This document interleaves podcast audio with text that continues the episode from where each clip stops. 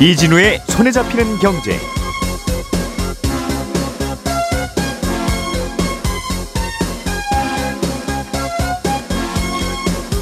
안녕하십니까 이진우입니다.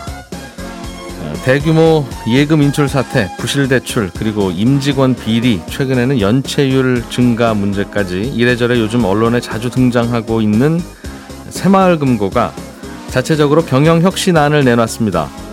중앙회장의 권한을 줄이고 전문 경영인 체제를 도입한다는 게 골자입니다.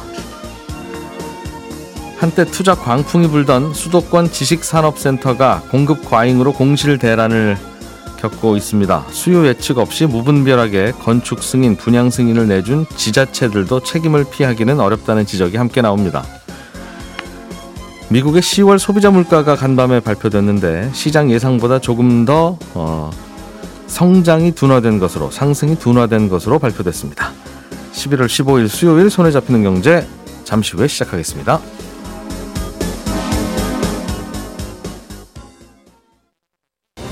우리가 알던 사실 그 너머를 날카롭게 들여다봅니다. 평일 아침 7시 5분 김종배의 시선 집중.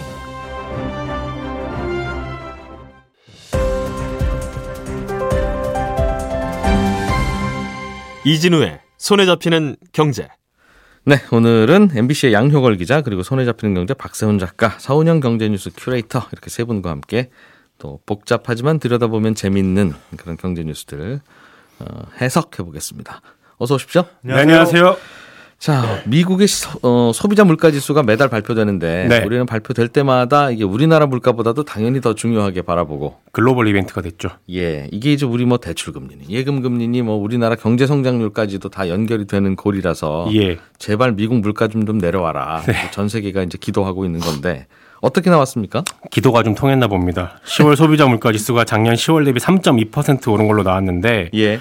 9월의 소비자 물가 지수가 작년 9월 대비 3.7% 오른 걸로 나왔었으니까 확실히 좀 둔화된 숫자이긴 합니다. 음. 지난 10월에 국제 유가가 작년 10월보다 좀 떨어져서 그런 거고요. 예. 그래서 이 변동성이 큰 에너지 가격 그리고 식료품 가격을 빼고 다시 계산한 물가 지수를 좀 봐야 되는데 그걸 보니까 작년 10월 대비 4% 오른 걸로 나와서 음. 21년 9월 이후로 가장 낮은 상승률을 기록을 했습니다. 음, 석유랑 식- 식료품 빼고 계산하면 1년 전보다 4% 오른 거. 그렇습니다. 조금 오른 거는 아닌데 그래도 그렇죠. 최근 1, 2년간 물가 오르는 거 생각하면 예. 이 정도면 양호하다. 상승률이 둔화되고 있는 것 같습니다. 예. 아, 말씀하신 것처럼 우리가 소비자 물가 지수를 관심 있게 보는 건 미국 연준이 기준금리를 결정할 때 참고하는 중요한 지표라서 그런 건데 음. 어제 나온 숫자를 두고도 해석이 좀 분분하긴 합니다.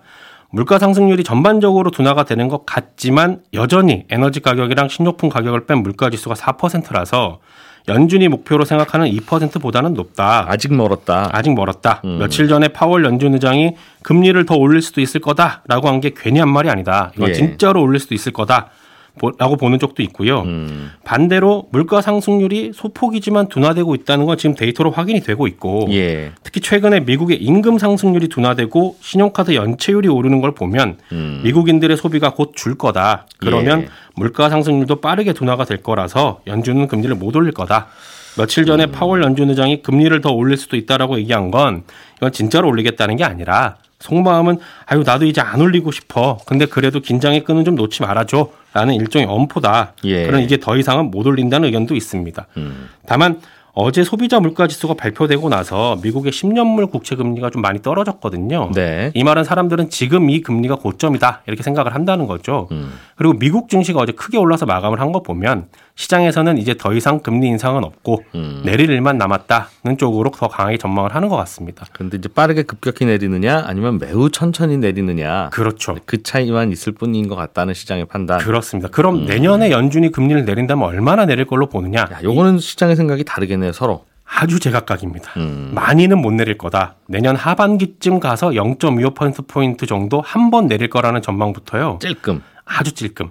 내년 2분기쯤 되면 미국의 경기 침체가 본격화될 거라서 음. 금리를 빠르게 내려서 내년에 최대 2.75%포인트까지 내릴 거다 라고 보는 쪽도 있습니다. 음. 근데 이런 전망들은 전 세계적으로 그래도 나름 이름 있는 투자 기관들이 내놓는 전망들인데 이렇게 크게 갈리는 걸 보면 네. 시장에서도 그만큼 내년에 어떻게 될지는 아무도 모른다라는 얘기인 것 같기도 합니다. 일단은 에너지 가격, 식료품 가격 뺀 물가 지수. 그러니까 인건비 상승을 주 원동력으로 하는 이른바 서비스 물가 이게 더 관심거리인데 네. 말씀 주셨듯이 4% 오른 걸로 나왔으니까 뭐 7%, 8%일 때보다는 많이 나아졌지만 그렇죠. 이걸 2까지 떨어뜨리려면 원래 30등 하다가 20등, 10등 올라오는 것까지야 그래도 해볼 만한데 예. 요 10등에서 2등까지 올라가는 이거는 또 다른 차원의 문제라서 어렵죠. 물가도 이게 4% 정도까지 안정되는 거랑 여기서 목표로 하는 2까지 올라가는 거랑 네.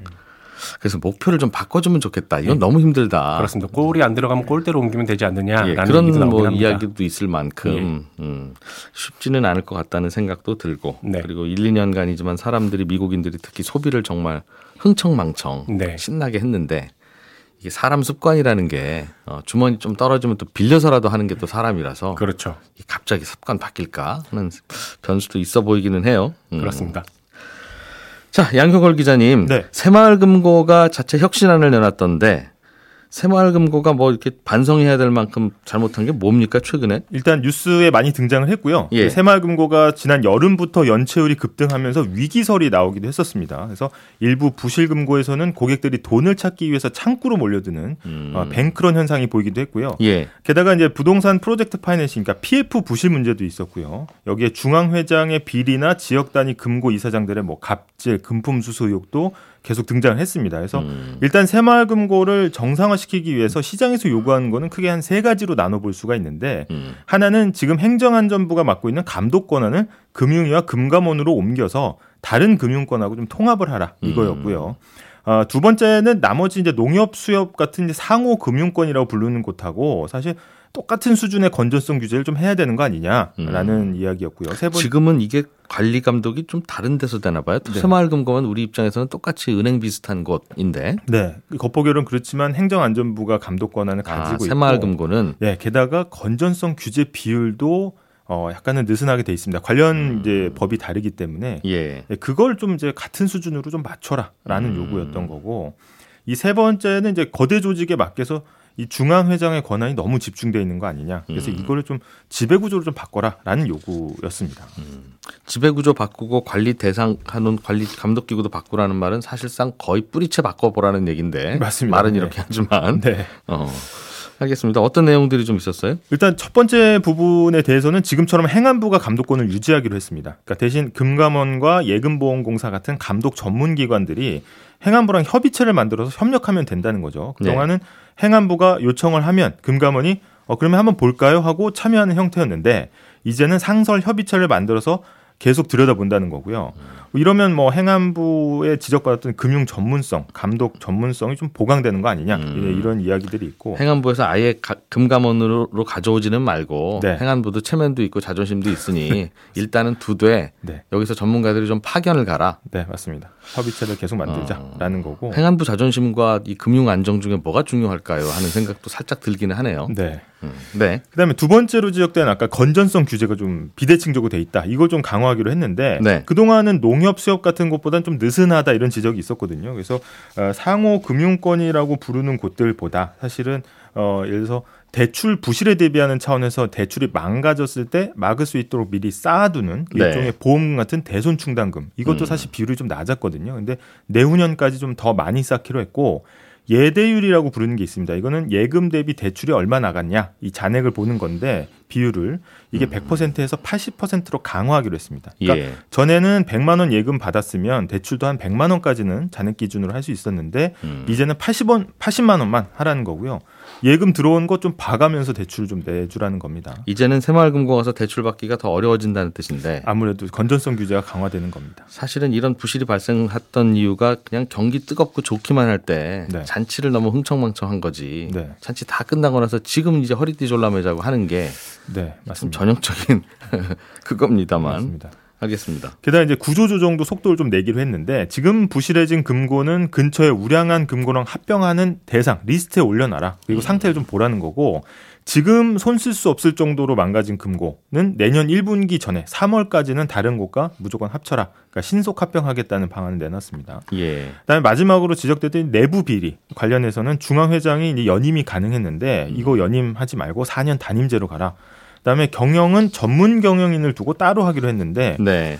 밖에서 하는 일은 중앙회장이 좀 하되 이 새마을금고 내부 예산하고 인사권 이게 운영이죠. 이건 전문 경영인 경영인이 이제 갖도록 한다는 겁니다.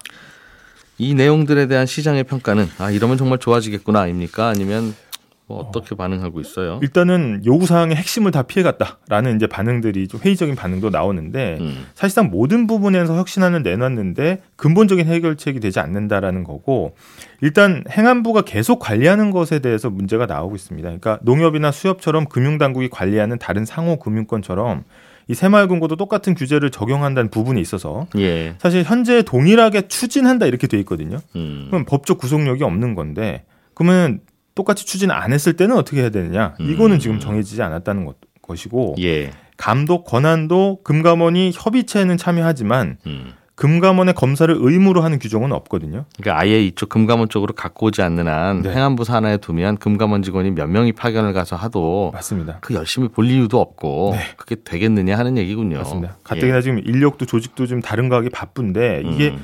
의무 사항이 아니면 적극적으로 감독에 나서겠냐라는 우려가 나오는 거고 말 그대로 이게 협의체지 금융이나 금감원이 검사하려고 해도 이 제한된다라는 이제 지적, 점을 지적하고 있습니다. 국민들 입장에서는 좀 답답한 게 네. 그러면 금감원 금융위 쪽으로 넘기면 괜찮냐 하면 네. 실제로는 이번에는 새마을금고가 문제가 돼서 여기서 혼나고 있지만 네. 한 10년 전으로 거슬러 올라가다 보면 전국의 저축은행들이 또 똑같은 이유로 난리 났었거든요. 맞습니다. 그건 금융위 금감원이 관리하던 쪽이었어요. 네. 그러니까 뭐 어디가 좀더 유능한 감독인지는 그건 사실 알 수 없는. 아, 그런 상황이라서 음. 그리고 이게 결국은 부동산 경기 한참 좋을 때 네. 그, 그 거품에 편승해서 돈 많이 빌려줬다가 생기는 문제인데 네. 이게 하필이면 새마을금고는 각 지역별로 나눠져 있어서 네. 이게 우리 동네는 거품이야 라고 해서 빌려주지 않으면 장사할 곳이 없잖아요. 맞습니다. 어, 네. 그 중앙에서 관리하는 거라면 야, 여기 저쪽 저 왼쪽 저쪽 지역은 약간 좀 거품이니까 네. 여기 저 수도권 요 지역에서만 해 이게 되는데 네. 그래서 이것도 참 답답할 것이다 하는 지적도 있었어요. 맞습니다. 이게 음. 핵심이 이제 리스크 관리라는 지적이 계속 나오는데 아까 말씀하신 것처럼 이제 별도로 움직이는 각각의 금고가 별도 법인이다 보니까 이 각각의 이사장을 두고 개별로 이제 영업을 한, 하다 보니까 이제 중앙에서 리스크 관리가 안 된다. 예. 그러면 사실상 투자나 리스크 관리는 지역에서 하지 말고 이걸 중앙에서 관리하는 시스템을 좀 만들어야 되는 거 아니냐. 근데 음. 과거에 규모가 작았을 땐 좀 통했을지 몰라도 지금은 거의 어, 전국의 새마을 금고가 1,300여 곳에 달하는데 예. 이거를 예전 방식으로 계속 이렇게 각각 나눠서 하는 게 맞느냐라는 음. 이제 지적이 나오고 있고요.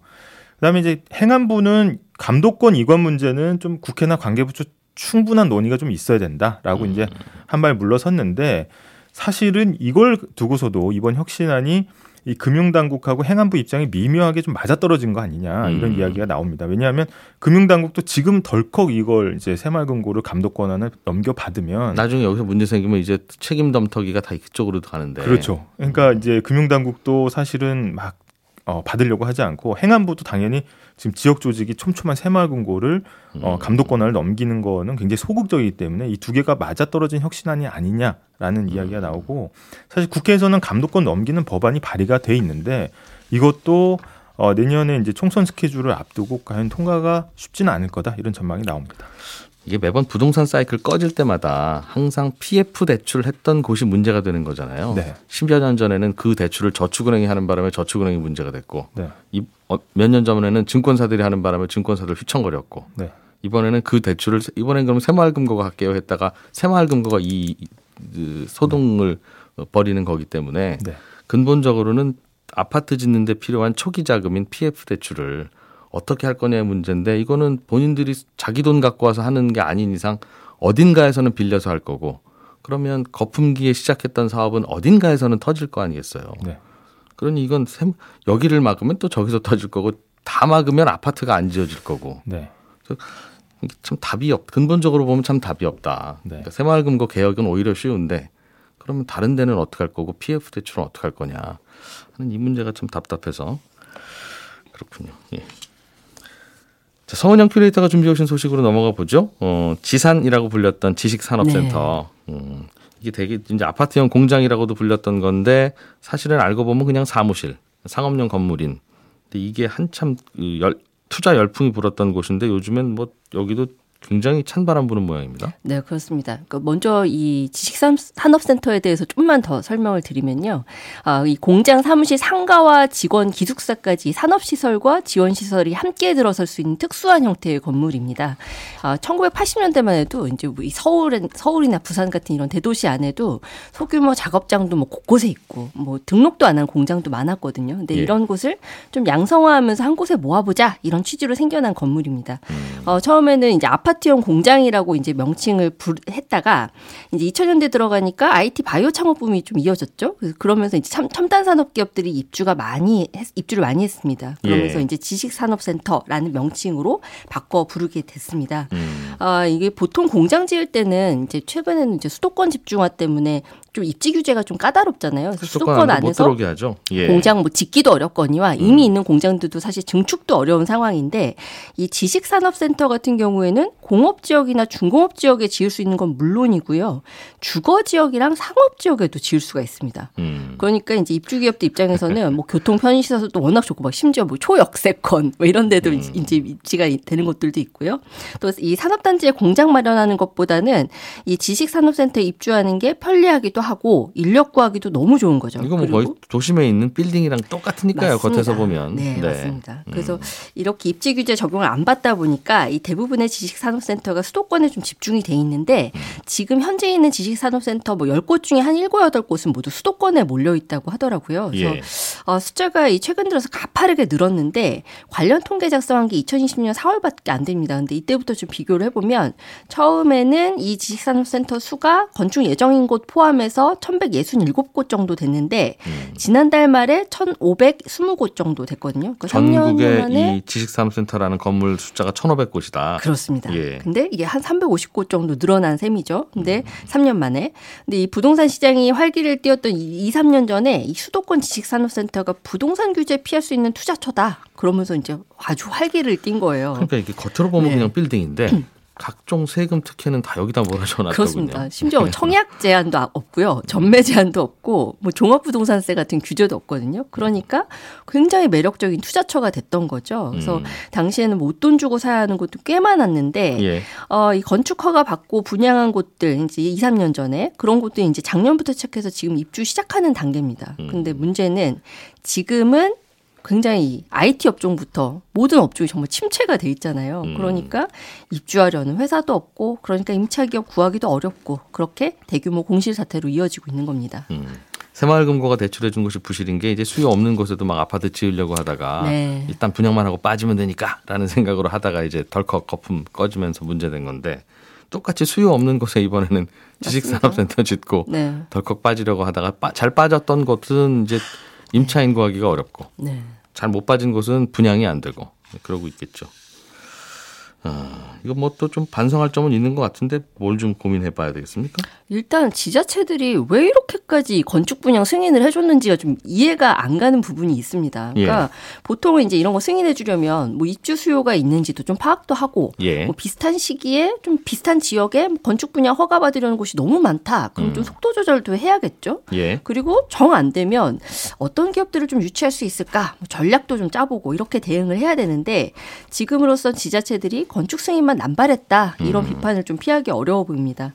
어, 이 수, 수도권 지자체 입장에서는 이게 뭐 거주자들이 이제 보통 아침 되면은 다 서울로 출근해서 밤늦게 돌아오니까 뭐 안에서 소비도 안 일어나고 그야말로 이제 베드타운 문제가 있잖아요. 예. 근데 이렇게 어, 지식산업센터 같은 걸 좀 잘 꾸며놓고 유치를 하면 이 안에서 살고 일하고 소비하는 이런 좀 어, 좋은 선순환 구조가 만들어지지 않겠냐 이런 판단을 음. 했을 거고요. 베드타운으로 남겨두면 안 되겠다. 그렇죠. 그리고 또 일자, 일자리 창출 효과도 기대를 했을 겁니다. 그런데 이 최근에 공실 사태가 심각한 곳들을 보면 막 삼성전자 같은 대기업 증설로 협력업체 입주 수요가 아주 탄탄할 겁니다. 음. 내지는 뭐 수도권 광역 급행철도, 그러니까 GTX가 들어섭니다. 이런 식의 막연한 기대감으로 같은 지역에다가 이 지식산업센터 가 우후죽순 들어선 경우가 굉장히 많다는 겁니다. 음. 이게 수요가 충분한지 보지도 않고 승인을 해주니까 이런 일이 빚어진 건데 이그 뚜껑을 열어보니까 수요에 비해서 아, 수요는 이제 공급에 비해서 턱없이 부족했던 거고요. 이렇게 되니까 뭐 임차인층 구해도 임대료 낮춰서 계약을 해야 되는 상황. 그래서 예. 임대 수익률이 3% 안팎에 머무는 경우가 허다하다고 합니다. 이게 어디서나 이제 거품의 끝물에서는 항상 이런 게 있긴 있지만 음, 지자체도 이거 성 승인해주면 좀 있으면 입주할 때 무슨 취등록세 다 그게 이제 지자체 예산 네. 내 돈이 되니까 지자체장이 마음대로 쓸 수 있는 예산이 되다 보니까 그냥 수요 있을 때 도장 찍어주세요. 이제 이게 되는 문제가 있어서 이것도 전년보다 한 10% 정도 취등록세 수, 그 수입이 늘어나면 그 이상은 다 그냥 중앙정부가 갖고 가서 뿌려주는 걸로 하면 되나. 음. 특정하게 어디 좀 공장 좀 지어지는 그곳은 완전히 지자체가 돈 잔치 하게 되고 그러니까 그렇게 돈잔치 하고 나면 지자체장이 뭘 잘해서 그런 것처럼 어, 다음 선거 때 항상 뭐 득표에 도움이 되니까 우리 지자체도 돈 좀 벌어보자고 하고 다 이런 거품에 편승하는 거 아니겠어요? 네. 뭐 알겠습니다. 자, 이게 근데 보통은 그 아파트형 공장이니까 공장 하려는 분이 분양받아야 되는데 이게 또 편법으로 일반인들도 분양받고 뭐 그런 경우도 꽤 있었다고 하더군요. 그 이게 사실 편법은 아닙니다. 그러니까 법적으로도 예. 이 개인이든 법인이든 지식산업센터 분양이 가능하거든요. 음. 근데 이게 결국에는 개인들이 너무 많이 투자를 한 것도 문제가 되는 거예요. 그러니까 아까 2, 3년 전에 부동산 규제 피해서 이 투자 수요가 지식산업센터로 몰렸다고 말씀드렸잖아요. 네. 근데 어 당시 이제 이 지식산업센터 전문 중개하는 업자들 얘기 들어보면 투자자 10명 중에 한 8명은 개인이다라고 얘기를 하는 거예요. 그러니까 차라리 음. 이제 기업이 분양을 받았으면 어떤 상황에서든 그냥 실입주를 하면 되는 거거든요. 예. 그런데 개인들이 이제 이, 이 투자를 하다 보니까 임대 수요는 꾸준할. 거다라고 생각도 하고 되고. 또 매매 어. 차익이라든지 기대를 하고 투자를 한 거죠. 근데 문제는 아직도 건축 중이거나 착공 대기 중인 물량이 상당히 많다라는 겁니다. 그러니까 음. 현재 한 400곳 정도 대기 중인 걸로 예상을 하고 있고요. 알겠습니다. 이것도 직접 하라고 하는 건데 예외 조건으로 요럴 때는 그냥 전대할 수 있다고 하는데 다 그 예외 조건으로만 분양받아서 그렇습니다. 예, 저희는 내일 아침 8시 30분에 다시 오겠습니다. 이진우였습니다.